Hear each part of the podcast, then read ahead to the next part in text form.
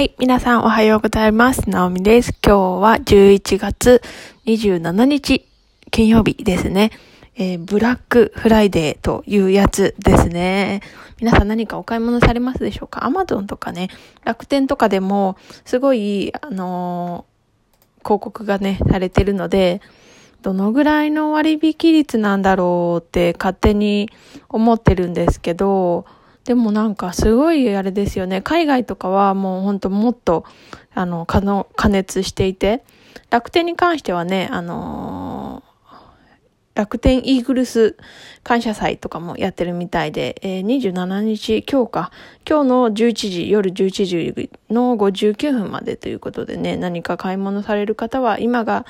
お得なんじゃないかなっていうふうに思います。えっ、ー、と、それにちなんで、今日は、えー、海外のアメリカ、まあ、特にアメリカとカナダですね、の、えー、祝日でもある、えー、サンクスギブンビー、ごめんなさい、噛みました。サンクスギビングデイについてお話ししたいと思います。これも、うんと、えっ、ー、と、ハロウィンか、ハロウィンとかクリスマスみたいに、その、アメリカ圏から来た日本にね、やってきた、えー、祝日だと思うんですけど、えー、まだね、感謝祭は、そんなに日本に馴染みがないのかなと思いつつも、でも結構、あの、こういうふうに、あの、ブラックフライデーとか、サイバーマンデーとか、やっているというのを見ると、まあ少しずつ、あなんか日本にもそういうなんだろう、まあ、まあ、根っこするみたいな形のものが入ってきているんじゃないかなっていうふうに思いました。で、えっ、ー、と、この感謝祭ですね、サンクスギビングデイについて、ちょっとね、ウィキペディアでちょっと調べたので、そのお話をしたいと思います。サンクスギビングデイはアメリカ合衆国とカナダの祝日の一つ。サンクスギビングとか略されたり、例えば七面鳥の日ターキーデイとか言われたりするらしいですね。で、そもそも感謝祭っていつって感じなんですけど、それは、えー、アメリカでは11月の第4木曜日。つまり、日本で言うと、えっ、と、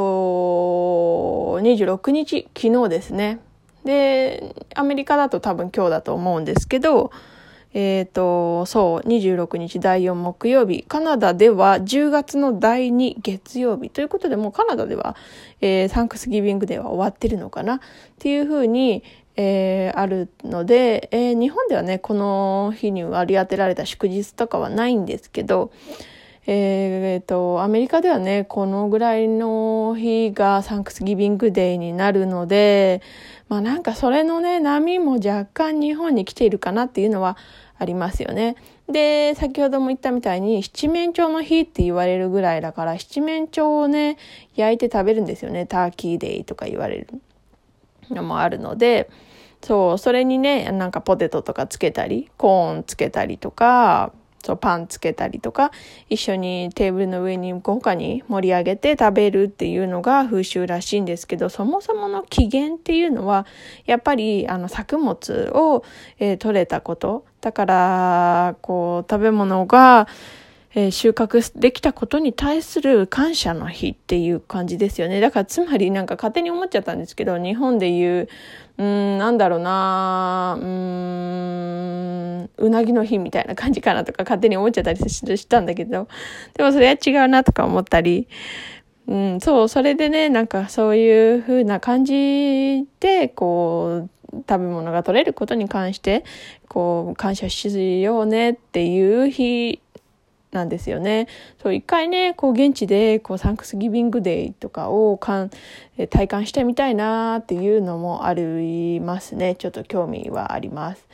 えっ、ー、とそれに付随して、えっ、ー、とまたフードテックのお話ですね。まあ、これはテクノロジーではないんですが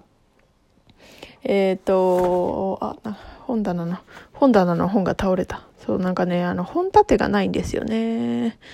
そうそうそうそう。だからね、もうちょっと安定させたいと。そう、それで、えっ、ー、と、結構ね、あのー、今年は、えー、D2、D2C か。 Direct to Consumerかな？の、えー、っとそ、それぞれの企業がね、自分たちで、えー、EC サイトを立ち上げて、えーと、消費者に直接売るっていうことがすごく活発に行われた1年だったと思います。それはやっぱり、えーと、コロナのパンデミックが、えーと、後押ししたのかなっていうのはありますね。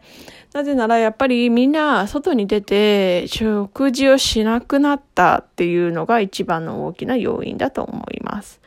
そうなんかねあの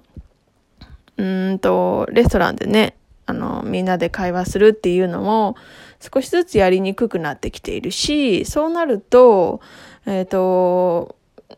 えー、テイクアウトで持って帰ろうとか、あとそもそも食材を買って家で作って工夫しようとか、そういうことが行われるので、うんと企業は直接、えー、消費者に届けるための工夫をするっていうのがすごく活発に行われた。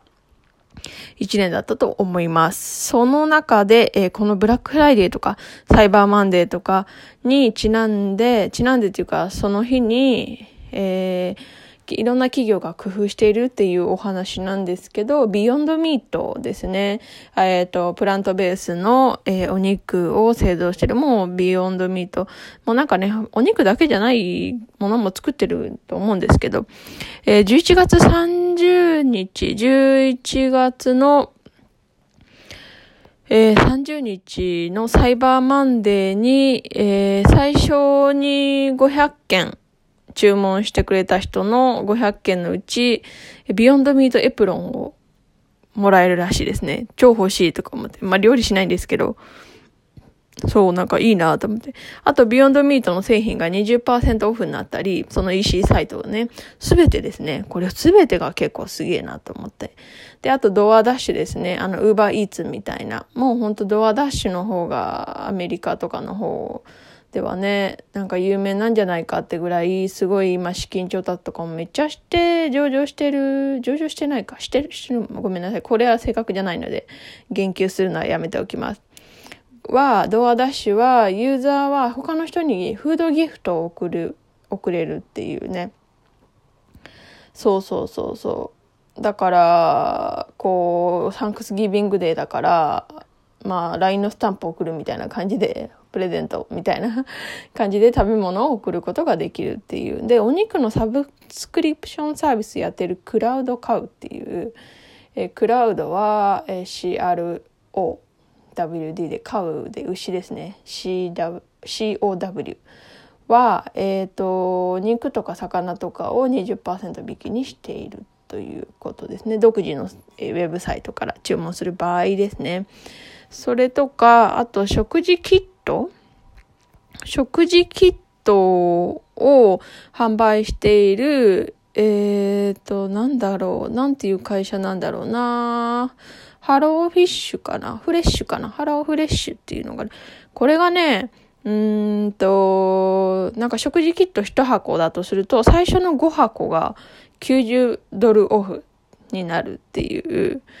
90ドルだからまあ1000円くらい引いてくれるっていう感じなんですよね。そうそうそうそう。だからこれね、あのー、すごい、なんだろう、きっとだから、うんと、な、えっと、サンクスギビングデーに料理するのに、結構ね、あの、調理しやすいんじゃないかなっていうふうに思っています。まあ、どういうものが入ってるかっていうと、なんか、あ、ちょっと待ってくださいね。という感じなので、えっ、ー、と、そうですね。なんかまあ、直接は関係ないかもしれないけど、えー、アメリカとかカナダのそういうその辺の、その辺のとか言って勝手にまとめちゃいましたけど、地域ではそういう、えっ、ー、と、なんだろうな、昔からの祝日があるよというお話でした。うんと、日本でもね、ブラックフライデーすごくたくさん、えー、割引とかされてると思うので、えー、このね、時に何か大きな買い物をする方は、えっと、今の時間、時期を有効活用するのもいいんじゃないかなっていうふうに思いました。えー、最後まで今日も聞いてくださってありがとうございました。えー、素敵な、えー、週末金曜日を送ってください。ナオミでした。